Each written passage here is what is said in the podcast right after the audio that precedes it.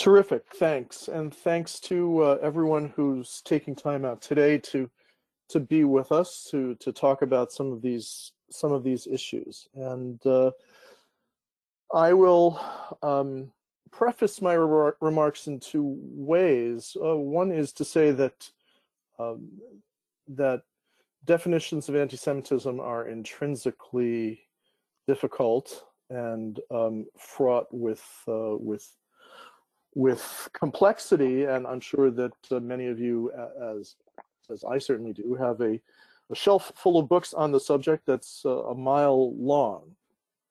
So I can't um, I can't recapitulate the entire history of scholarship regarding anti-Semitism, or or um, it wouldn't really be profitable for for any of us. And I should also say that um, these kinds of definitions, these kinds of subjects, rather, are um, not going to satisfy not going to satisfy any anyone or or everyone. And that's i think especially the case today when we deal with uh, some of the real world impacts of of trying to define something that is so uh, mercurial. So um, essentially uh, difficult to define because it, it, it is in a sense uh, without without a kind of essence. Um, I don't mean to be uh, I don't mean to be vague or perplexing here, but let's get down to let's get down to uh, to cases then, uh, and because it uh, the the International Holocaust Remembrance Alliance definition of anti-Semitism, which came out a number of years ago, has become a uh, on the one hand, a touchstone for uh, public and more importantly, institutional understanding of anti-Semitism, offering a series of guidelines um, that are not firm necessarily, that are not fixed, and that's why it's called the working definition of anti-Semitism. And it has a number, uh, it, it, has, for one thing, the, the, the virtue of being fairly brief as the examples that I'll touch on later do not. Um, but it it uh, covers in a series of, of bullets um, some of the obvious and less obvious aspects of anti-Semitism, um, making mendacious, and here I quote, mendacious, dehumanizing, demonizing or stereotypical allegations about Jews or um, accusing Jews of, as a people of being responsible for real or imagined wrongdoing committed by a single Jewish person or group, and and so on. And some of these things are not, in a sense, terribly controversial in the 21st century. Let's say, using the symbols and images associated with classic anti-Semitism, e.g., claims of Jews killing Jesus or blood libel, um, to characterize Israel or Israelis but not surprisingly, it's really the the the issues or the the examples that touch on Israel that have become uh, so uh, so explosive, and one of the reasons is because this definition has, as I said, uh, achieved a certain kind of institutional purchase around the around the world a number of governments have endorsed the, uh, the definition. The, uh, a large number of institutions, in particular educational institutions, um, uh, colleges and universities have endorsed the, uh, the definition. The Trump administration endorsed the definition.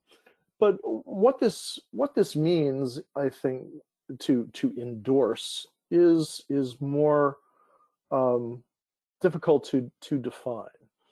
Critics of the definition and critics in, in general from the BDS movement and, and elsewhere, free speech purists and, and others, have claimed that the definition uh, is is a form of of constraint on free speech is a form of uh, prior prior uh, restraint, and that it uh, it limits. And moreover, because it, it's adopted by institutions, it it it threatens um, consequences for expression. Now, it should be pointed out that in no case do institutions who have adopted or endorsed this definition um, used it as the sole uh, indicator or or criteria set of criteria for evaluating what is or is not anti-Semitic speech or behavior. In all cases, um, it is it is used exactly as it is intended as a as a guideline to inform rather than to um, act as a serious list of boxes for people to check off. Moreover, I'm not actually aware of any case where an institution like a college or university or a football league in Britain um, has cited the IHRA definition of anti-Semitism as uh, when when bringing a case, so to speak, when criticizing um, speech, when trying to stop an uh, uh, an event or speaker or or something. That is to say, I don't know that it actually works, that anybody has actually used it in, in, in, a, in an institutional setting.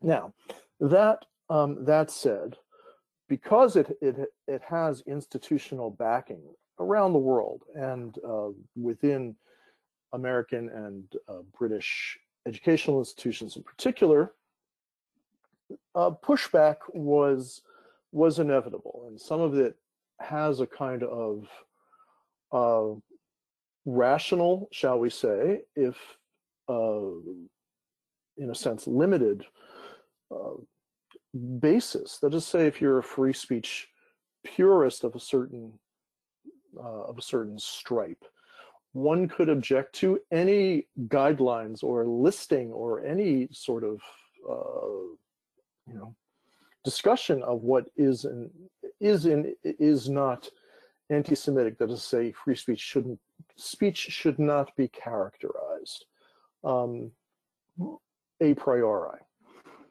But the fact of the matter is also that uh, this is not the basis of, of the vast majority of complaints.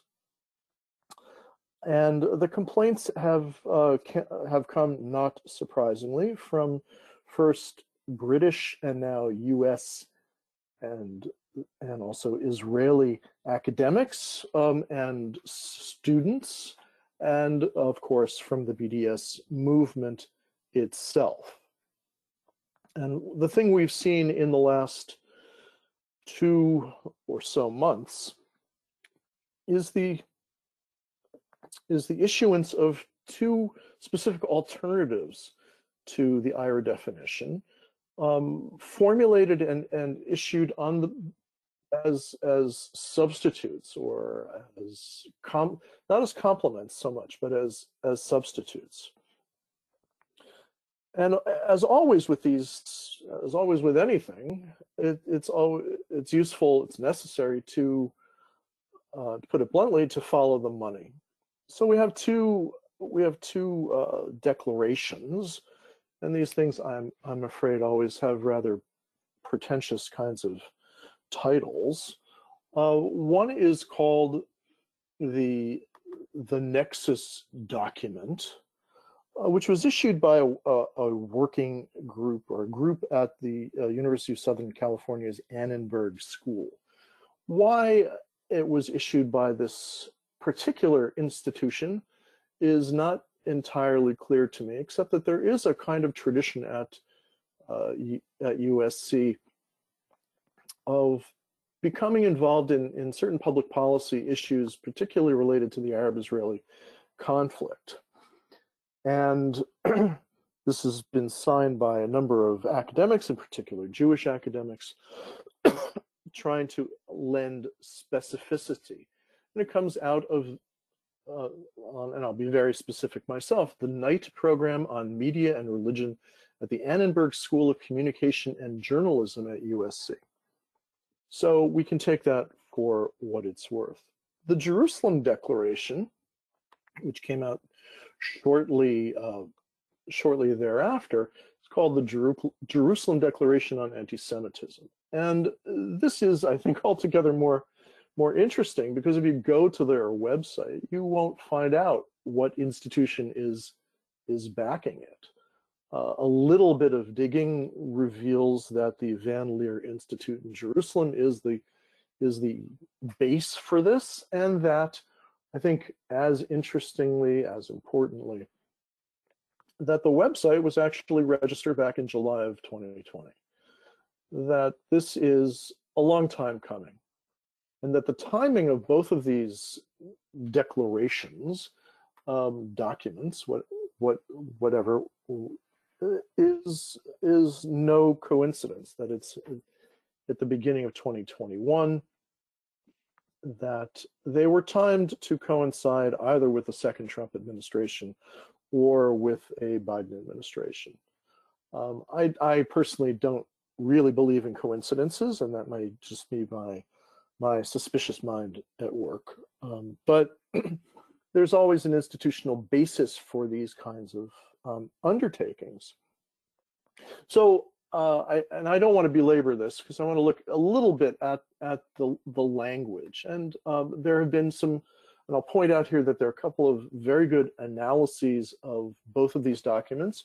One just appeared this morning uh, in Fathom, and it's written by Cary Nelson, with whom uh, many of us are familiar, former head of uh, the American Association of University Professors, and it's a very good uh, analysis of the language and and uh, concerns of this of both of these documents, as well as a third, which is a statement that came out in November last year, November 2020, by um, Palestinian and Arab intellectuals, which is frankly less interesting because it's a rather more predictable and um, makes an, this particular document makes a number of misrepresentations of what IHRA is, and um, I think that it's it's it, it, will have less it will have less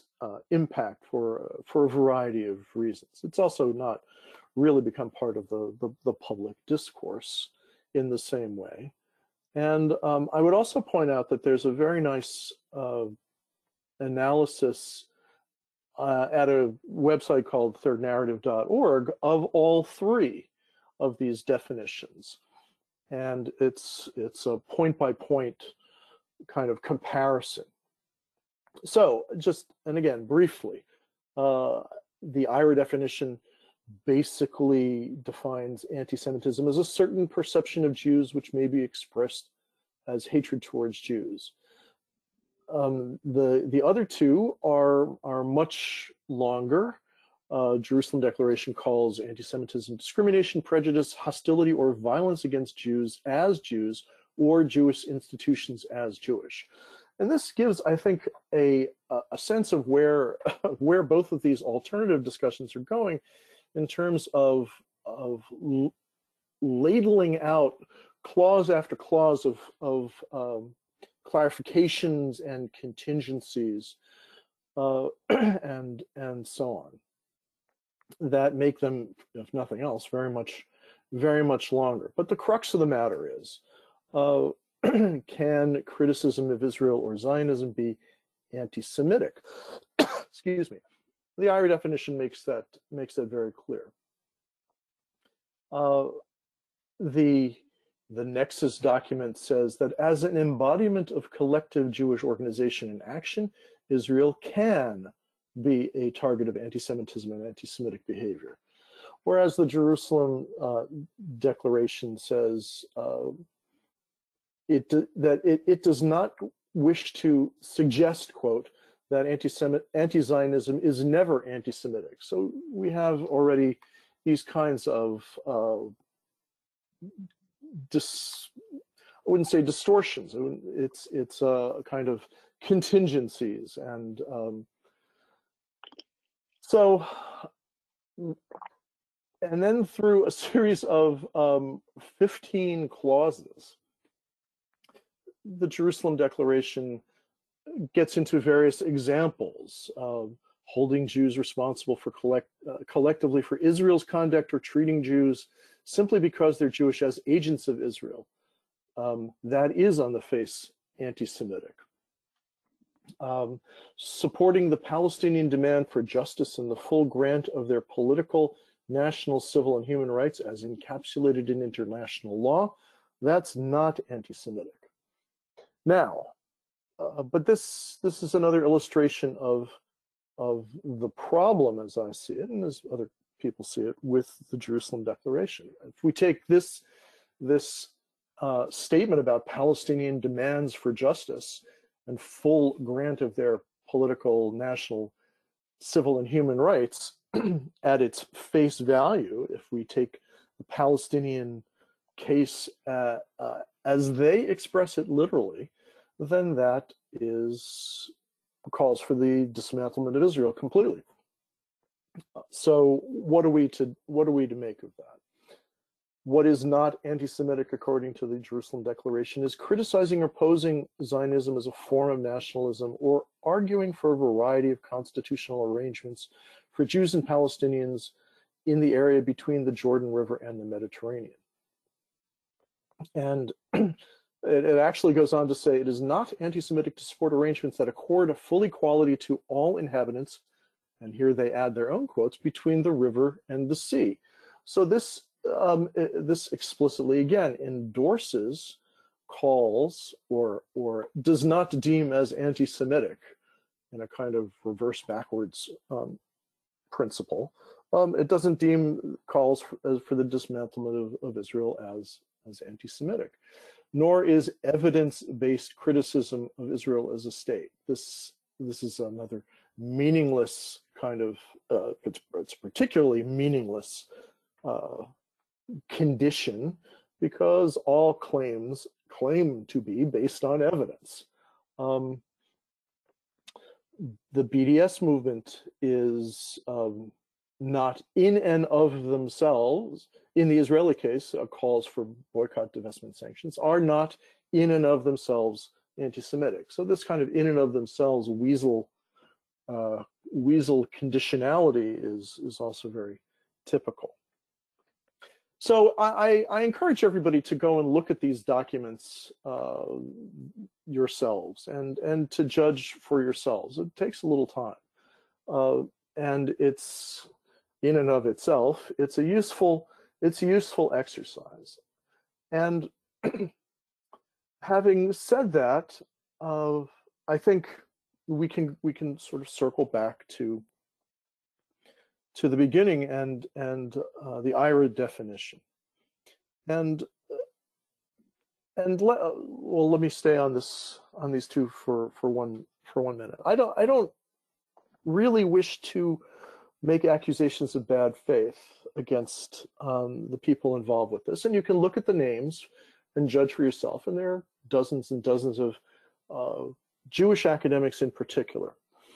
But I think Jewish academics in particular have an obligation to look very carefully to see how their uh, names and reputations as Jewish academics are being are going to be used and also um, what other intellectuals and academics they are signing on to uh, in endorsement of this document. And I'll just mention um, the, the name Richard Falk of Princeton University, um,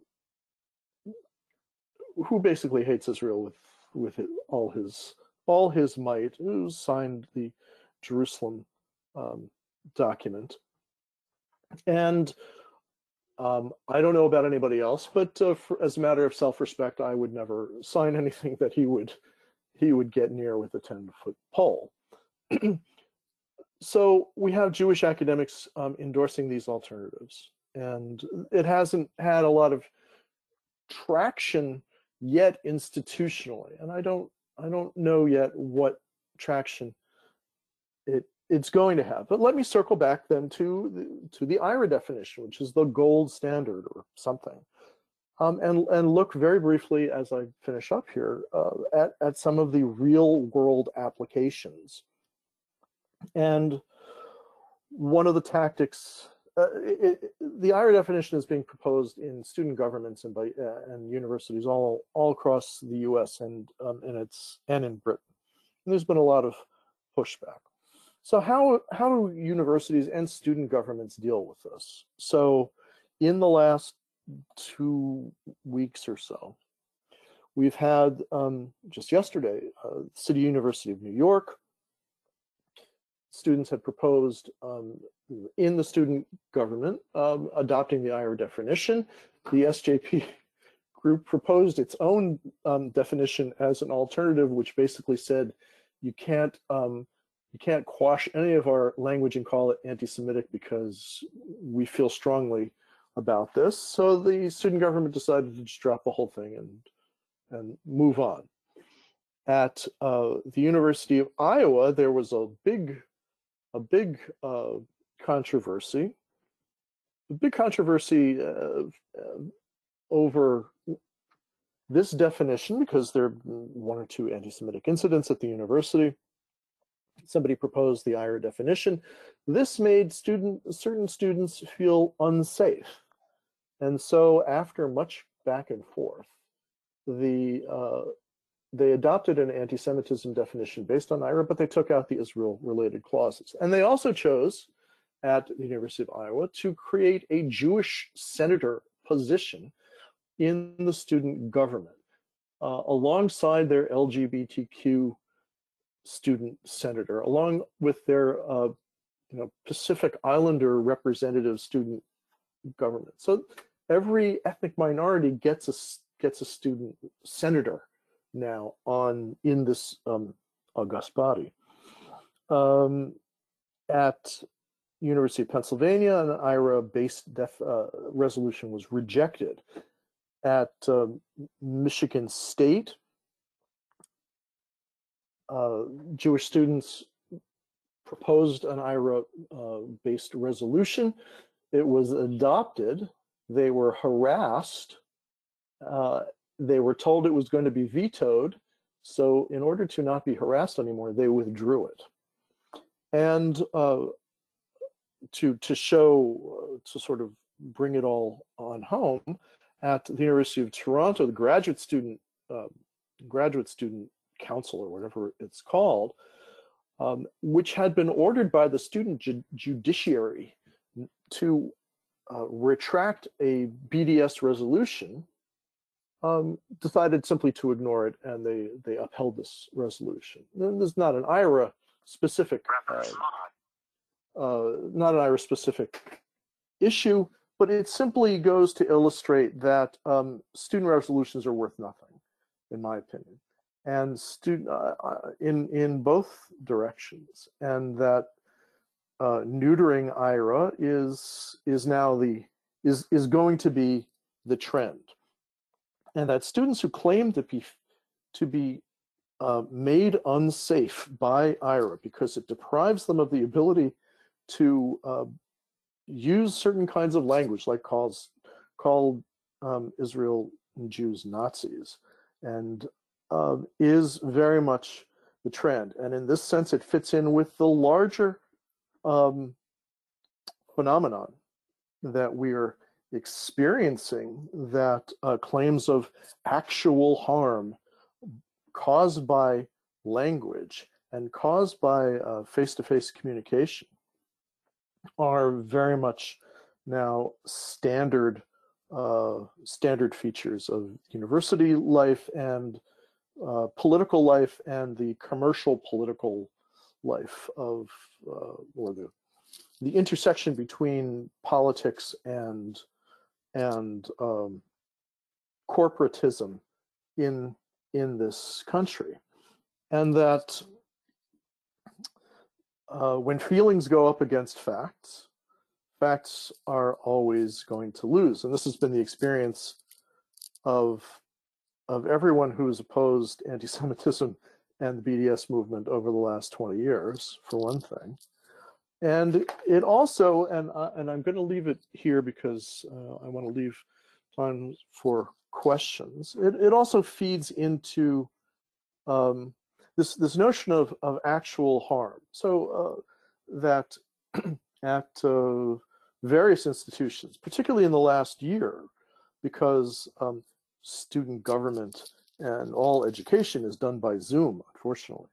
Um, it has it has allowed students to avoid um, face-to-face confrontation and face-to-face debate, and that SJPs in particular have adopted a tactic of claiming that anonymity is their only hope of of uh, to prevent being harassed by uh, you know, the Zionist machine and the Canary mission and all sorts of terrible people that they're unwilling to, to use their faces and, and their own names to stand by their principles. And um, and everybody else is supposed to respect this and take it at face value because actual harm to well-being claims of actual harm to well-being simply can't be can't be debated. And um, it, and this is a terrible position I think that we're in as a society. Um, and I'll conclude only by saying that this is a very very real issue real phenomenon that that has escaped the uh, petri dish of academia long ago and is now is now everywhere that uh, that feelings are unassailable and um, evidence be, evidence be damned. And um, I don't know how to put put the genie back in the bottle we need more resilient people for one thing on all sides on on our side so to speak and certainly on on their side and um, I don't know how to do that so with that, let me um, shut up and take some questions. Great. Thank you, Alex. As always, uh, there's a lot to talk about. Uh, so the floor is now open. Uh, we'll take questions. Uh, we have a few, but uh, let me just start us off. I think, Alex. Uh, I guess my first question would be the one, um, the one thing you started to touch on, but maybe I think you want to maybe expand on, given the fact that obviously a lot of our people are uh, within the campus environment, uh, and you spoke about the student resolutions. How does all this tie into um, Title VI? We've spoken about Title VI here on our shows, uh, you know, over the over the years, uh, in with uh, the upholding of, of Jews and, defining Jews as minorities and anti-Semitism. Uh, are, you seeing this? Um, as a detractor, as a as a political move here. Obviously, you know there is still the question, you know, that happened under the Trump administration. The fact that Title VI, of course, um, was added to the toolbox via an executive order. There is no guarantee that, that will continue now. Uh, maybe you want to touch a little bit about on that as it relates to uh, these uh, ongoing uh, petri dishes of definitions of anti-Semitism. Well, I, I, I will, I would, but I have to say that it's it's still very unclear what the Biden administration is is doing in the education department, and maybe some of our um, our listeners are are in a better position to uh, explain these things than than I am. So far, uh, just just to recap, the the Trump administration um, through the Office of Civil Rights at the Department of Education had extended specific um, protections to Jewish students as uh, essentially as as a minority, uh, and it, na it, named them. And there were a few a few cases that we know of that were filed in what is a time-consuming process. Uh, about har harassment and pr primarily about harassment and intimidation of, of Jewish students. The education department um, was instructed to use IHRA as a guideline, not as a sole criterion, not as a litmus test of any sort, uh, in determining whether anti-Semitic, anti-Semitic an, an anti-Semitic incident or what have you um, uh, took place. So far as I know, or at this point, um, those cases are still, the cases that were filed are still active, but there's been a tremendous quiet that's come out of the Office of Civil Rights. And, and the education department as a whole. The education department under the new uh, budget is going to get, I think, a gazillion dollars is the exact figure.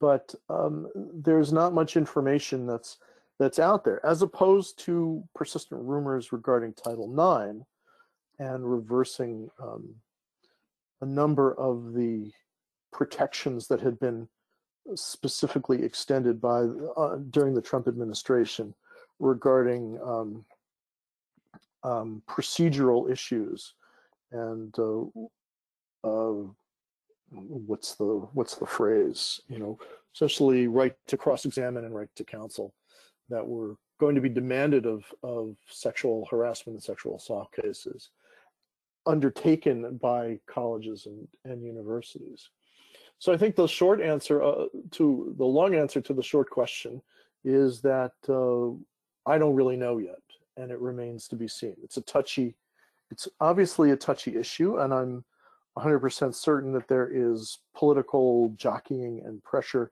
going on behind the scenes in in both directions but the the profile of the office of civil rights isn't what it was under um, under the previous administration. And uh, it it remains it remains to be seen. So and i hope somebody out there can can enlighten us more. Great, thank you.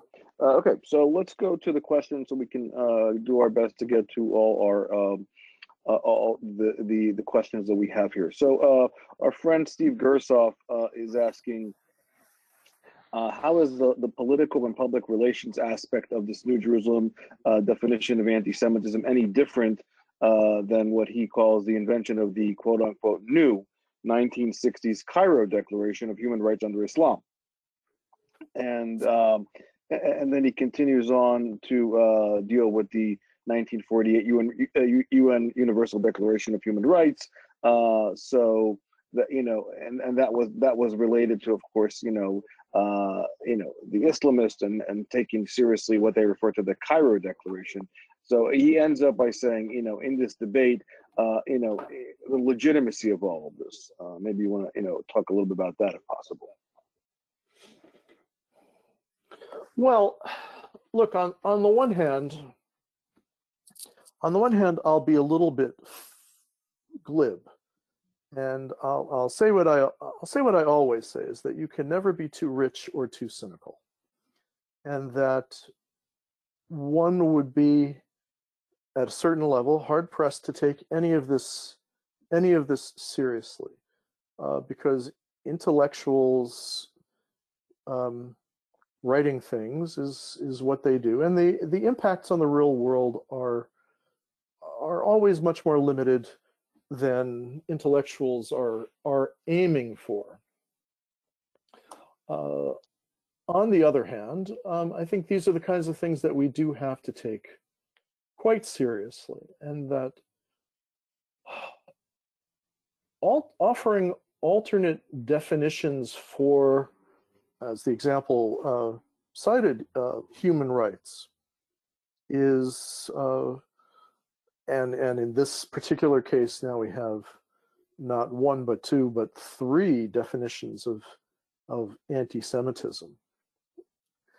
I, I think we have to take these things seriously because they, on the one, uh, they reflect uh, current intellectual and social currents, and it's always important to have a grip on on what's going on and, and i think most importantly above all because they do or they can sooner or later have uh, in, institutional sorts of uh, sorts of impacts. Now i um, i don't anticipate in the near future really uh, this Nexus document or the Jerusalem Declaration um, being proposed instead of the IHRA definition in an institutional setting at a college or university or at, at a state level. There have been a couple of US states that have adopted it. I do expect in fairly short order that these alternative definitions will complicate political debate because they're intended to complicate political debate, not not on a and not on a good faith basis. I think they're intended to trip up and neuter IHRA and um, pull the legs out from from under it. In particular, by by having the example or or the, the fact that Jewish intellectuals are opposed to these things. If why should why should we, the state legislator, uh, le, state, state legislature of this state or the student government of that university be more concerned about anti-Semitism um, if if you have intellectual Jews who are uh, attuned to progress to progressive kinds of rhetoric and nuance. Um, if if they're if they're making these qualifications, then maybe we should make these qualifications. If we don't make these qualifications, maybe we're following some kind of old fuddy-duddy, um, and dare I say it, um, white definition of of anti-Semitism that is bracket obviously designed to shut down free speech and free debate over Israel and and so on and so on. And then yes, anti-Semitism is terrible, but insert long list of qualifications here. So I don't think that I don't think that the Jerusalem Declaration is going to be adopted anywhere. I think it's just going to screw up IHRA the same way that um, that you know various uh, Islamic and and communist kinds of declarations regarding human rights impeded um, the expansion of that notion in the 1950s and partic- and through the 1980s really.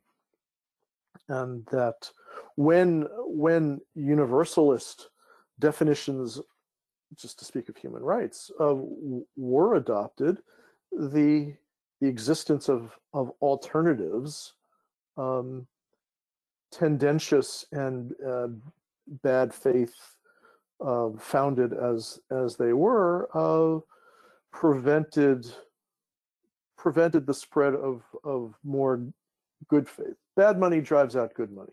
I think is is the bottom line, and I think that that is is what we're seeing. And and in fact, I think that's exactly what we're seeing, because colleges and universities are having these having these debates and uh, they're taking out Israel related clauses because it causes actual harm to the well-being of of Muslim, Palestinian, and leftist students. It it actually causes them pain in this in this paradigm, new paradigm, and we can't have we can't have that.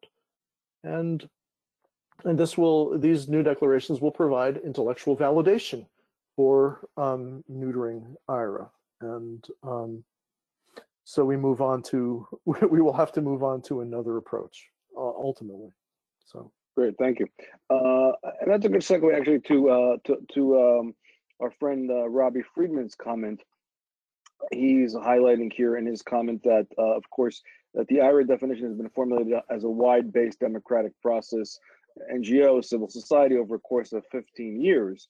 Um, and it's you know obviously worth noting that you know now I think it's over 30 countries uh, you know have adopted the IHRA definition you know within this process uh, versus um, you know uh, the you know and thus you know obviously gaining international acceptance uh, you know and obviously next Jerusalem uh, you know did not you know the, the, the, did not come through that long process of definition uh, of, of of trying to define and redefine where we are now um, so I think you know to you know obviously I agree with your point. You know that I, you know probably will not cause uh, this dent, but it does. But it is there to I think you know to you know to trip and obviously you know uh, correctly you know to your point neuterize the declaration itself. Uh, I think it, I think, uh, but I do think maybe you know maybe it is worth noting uh, you know as it relates to uh, the connection of uh, you know,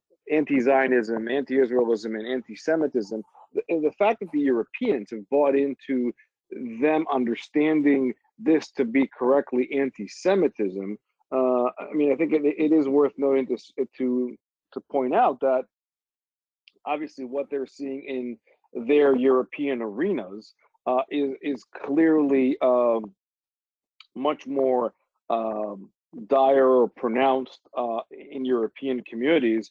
Uh, that you know that, that, they have agreed on that. I mean, maybe you want to touch on that a little bit as well, Alex. Well, I think that's a I think that's a useful point. That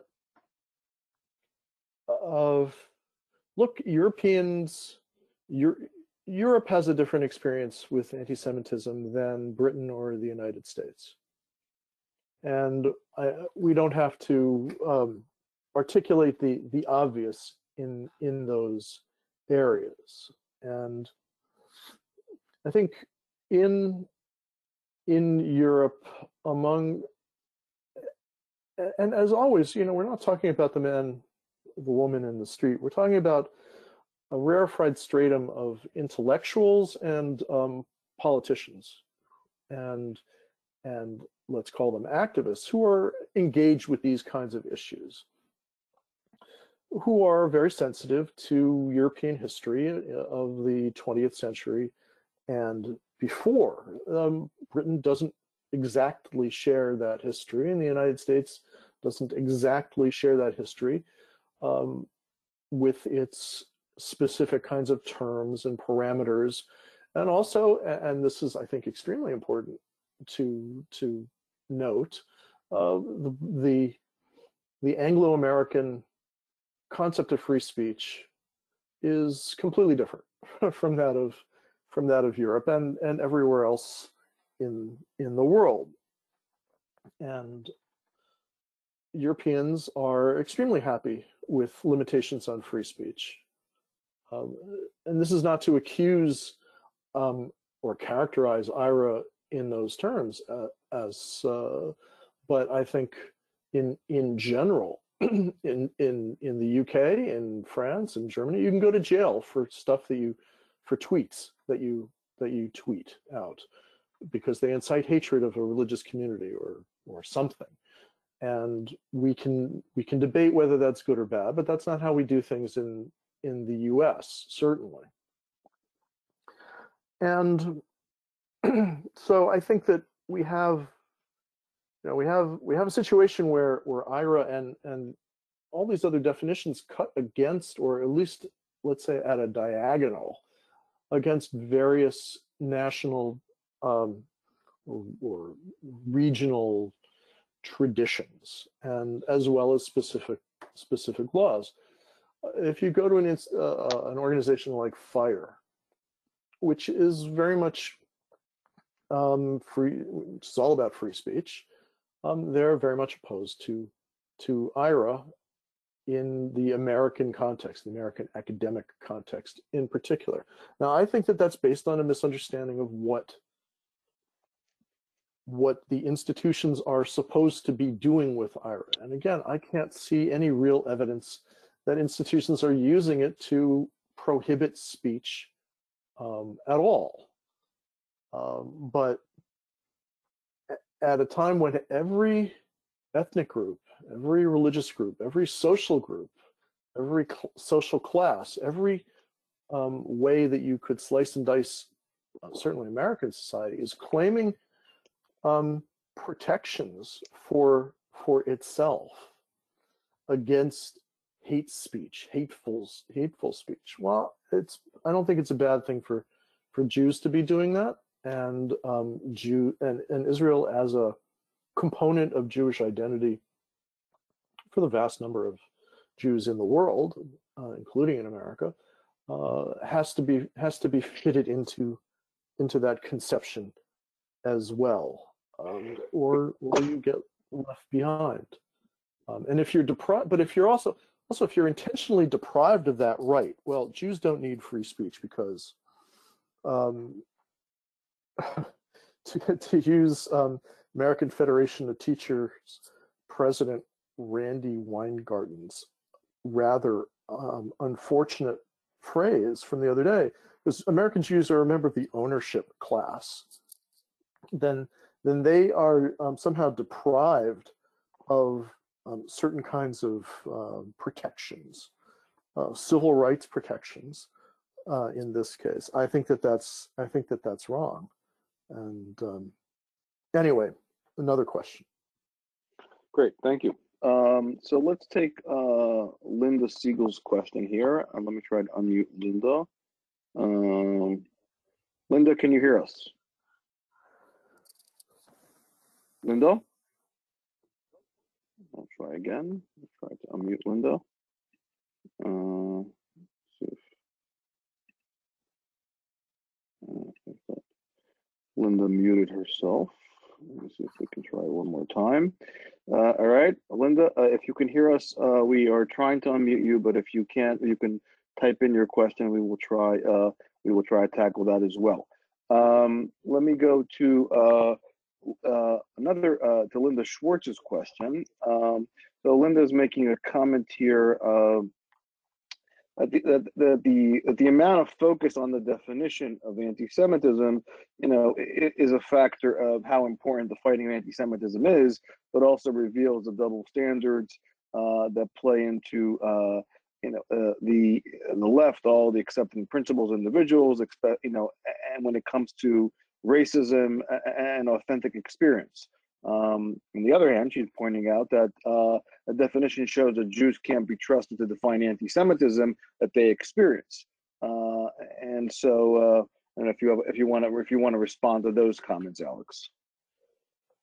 Well, um, I think that that gets at something um, pretty important that maybe I should have mentioned earlier, earlier on.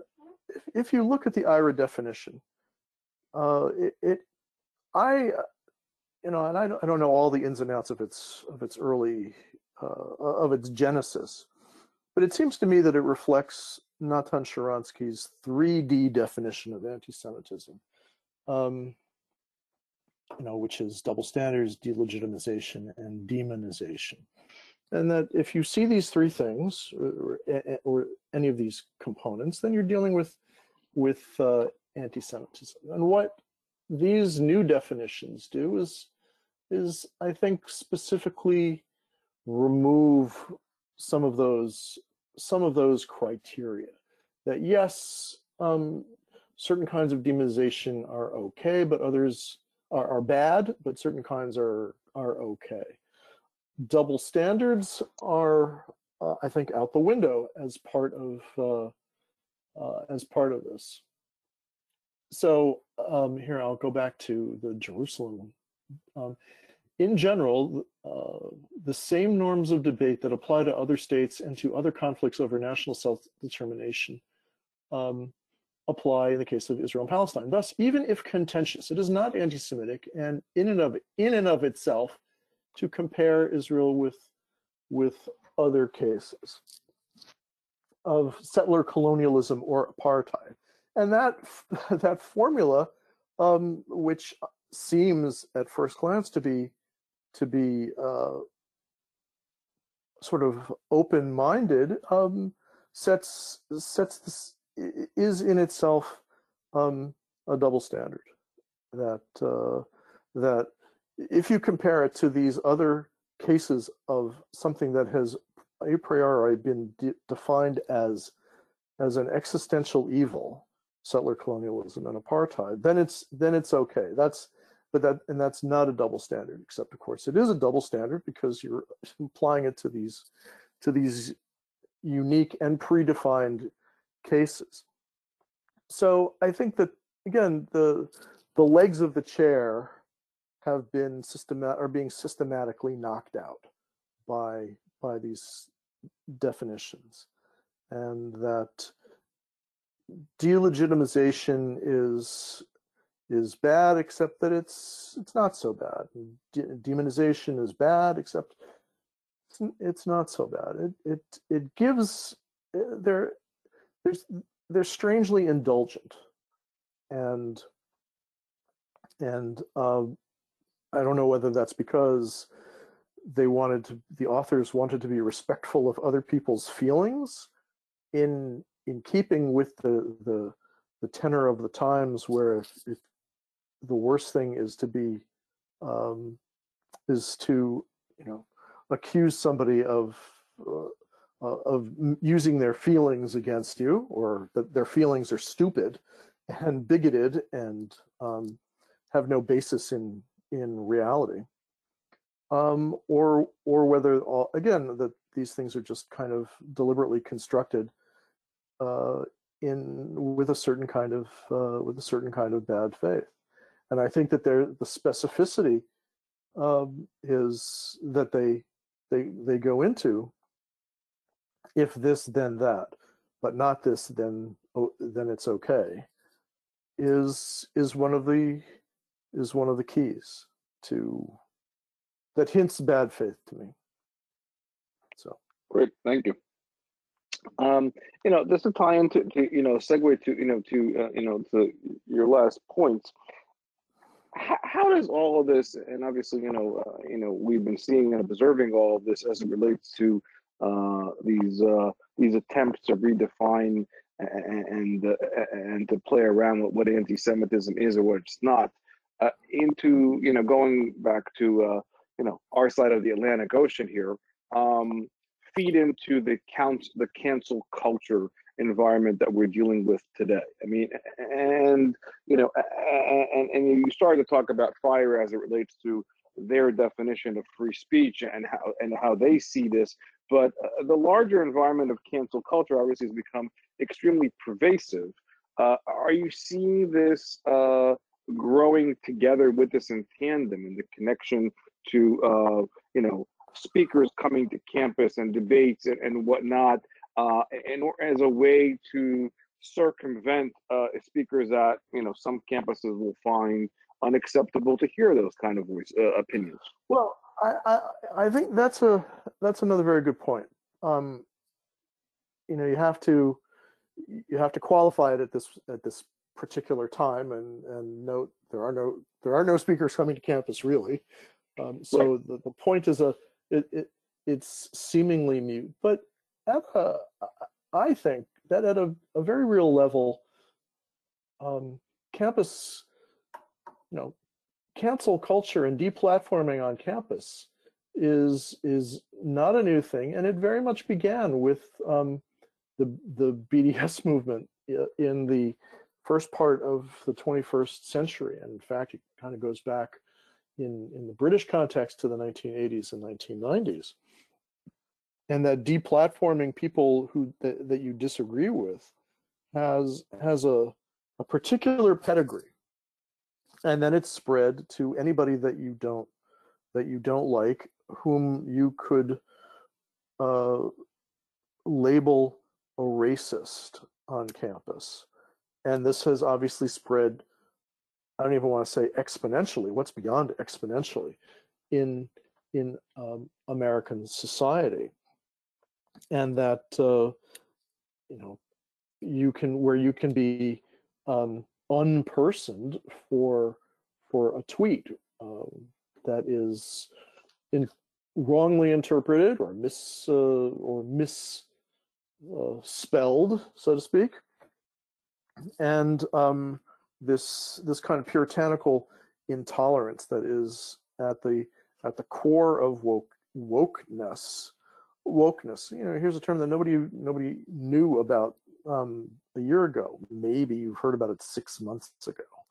Well, that's the essence of this kind of weird cultural revolutionary moment that began on campus and at which um, the BDS movement is very much um, at the at the core, institutionally at the core of uh, you know aligned deliberately marching in the streets with the Women's March, with Black Lives Matter, because Ferguson is the same as Palestine because um, because uh, uh, ICE is the same as as the IDF and so on. The, the the BDS movement has because it's fundamentally anti-Semitic. BDS movement displays this this um, fundamentally anti-Semitic ability to graft and to morph onto uh, onto into align with any kind of uh, movement that seems to be gaining gaining traction. And I think that and that you know whiteness is again a phrase that had did not have um, general purchase as of a year ago. You can go and, and look at the frequency of words that appear in newspapers on Google Ngrams, and you'll see that these kinds of terms um, have exploded in the last year, two years, five years. Uh, and obviously, uh, and we've talked about this before on this in these talks and in the monitor and other publications that uh, you know the the uh, the redefinition of Jews as white and in in America has been proceeding really been proceeding in fits and starts since the late 1950s uh, 1960s rather. But now it's it's explicit and that whiteness which has its own kind of uh, you know morphing definition of of free-formed um, evil. It's it's Euro-American culture, it's ownership culture, capitalism, uh, it's it's uh, traditional culture, as in the family. And if you look at the Black Lives Matter movement's original um, manifesto, uh, it calls for the, the dismantlement of the of the the nuclear family and all these kinds of uh, all these kinds of weird to our mind weird. But you know they're they're basically straight out of um, Marx and especially um, Frederick Engels. That you know true liberation only comes when all um, all social structures like the family and all gender roles are are somehow abolished. So, and and not surprisingly, since the time of Marx and through to the present, Jews are caught up in the mix as um, as exemplars of of the the evil du jour. What's new, I think, is the speed and intensity uh, of that all of this is moving, and and um, the speed at which corporate America in particular has jumped on on the bandwagon, and it really that's I think exactly one year old. Um, and we saw it the other day that you know voting voting legislation in Georgia is now an object of condemnation by Coke and a hundred uh, CEOs, and and so on. And sooner or later, I think sooner, by the summer, I'll, I'll prognosticate a little, that somehow this will have a particular Jewish aspect to it, and that there will be calls. Well, I, there there have always been calls. That's what the the BDS movement is about for corporations to um, boycott boycott Israel, and that uh, your your choices, your virtue will, will be demonstrated as a as a corporate leader, as a socially responsible investor, by how you uh, respond to the equally bad uh, situation of voting legislation in Georgia that um, standardized the polls being open from 7 a.m. to 7 p.m. and the situation in occupied um, Palestine. And I think that that's I think that that's coming, and um, how I don't know how to prepare for it at, at this point. So. Well, thank you for that, Alex, and thank you as always for your remarks. Obviously, there's going to be trying to uh, cheer everybody up as usual.